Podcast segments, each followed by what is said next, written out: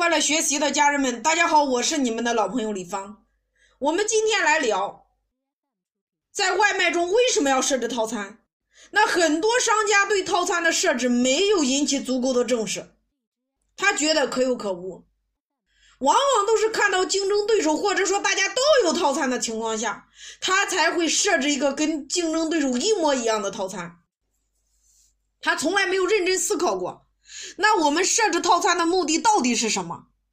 那么当你不了解目的的时候，你这个时候设计出来的套餐往往效果会大打折扣。那么我们来看一下套餐设置究竟有什么样的好处。第一个，它能够帮助用户快速的下单。我们都知道，今天客户进入美团，进到商家的平台之后，他会看到多样性的菜品搭配。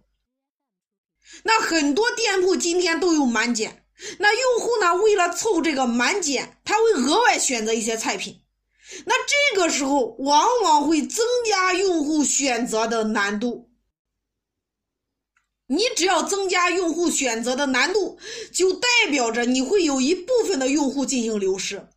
所以今天你设置套餐的目的是缩短客户点餐的时间，帮助客户快速下单，提高店铺下单的转化率。那我们也知道，那套餐它点餐的模式今天已经被客户习惯了呀，而且他潜意识他觉得点套餐会比单点要便宜。所以你通过设置套餐，你要让客户感觉到更便宜。最大的一个点，当用户今天单点的时候，单点某个产品的时候，它很容易形成比价。你问问你自己，今天你来买单品的时候，你是不是很容易比价？比如说今天你想吃一个辣椒小炒肉，那你搜这个词的时候，可能会出来很多商家，那你会比价呀。用户很容易形成比价，但是当你设置套餐的时候，你就会降低用户对单个产品的价格的敏感度。比如说辣椒小炒肉套餐 A 店铺的套餐设置的是辣椒小炒肉加小凉菜加可乐， B 店铺设置的套餐是辣椒小炒肉加小吃加酸奶。那在 A 店铺和 B 店铺中，用户就是用户很难来预估这个套餐的价值和价格，那这样就增加了用户他比价的难度呀。那么就同样的，为你的套餐就增增加了一个竞争力呀。有可能他会为了你加的那些产品买了你的单。所以今天无论是美团还是饿了么这样的平台，都有专门的套餐流量入口。通过你设置的套餐，很容易被平台抓取。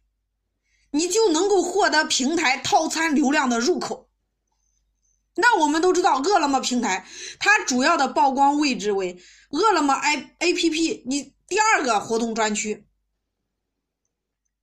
或者说支付宝里边饿了么首屏第二个活动专题入口。曝光时段大家要知道是全天候的曝光，那这个入口的这个流量能够帮助商家获得更多的新客，所以这个你有必要去设置呀。那么如何被这个入口抓取呢？首先我们需要设置套餐，并且你在商铺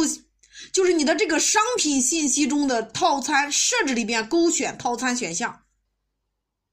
有可能被这个入口抓取。那么第二个，美团平台它主要曝光位置为美团 A P P 首屏的品质套餐专区，也就是说品质套餐中包含一人套餐、两人套餐和多人套餐，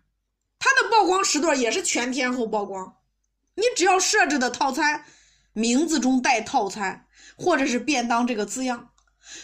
并且你设置了一人套餐、两人套餐或者是多人套餐，你就有机会被这个流量入口抓取。套餐它其实还有一种功效，也就是说增加用户购买的客单价，你的利润也会随之提高。所以说做外卖套餐设置不可少，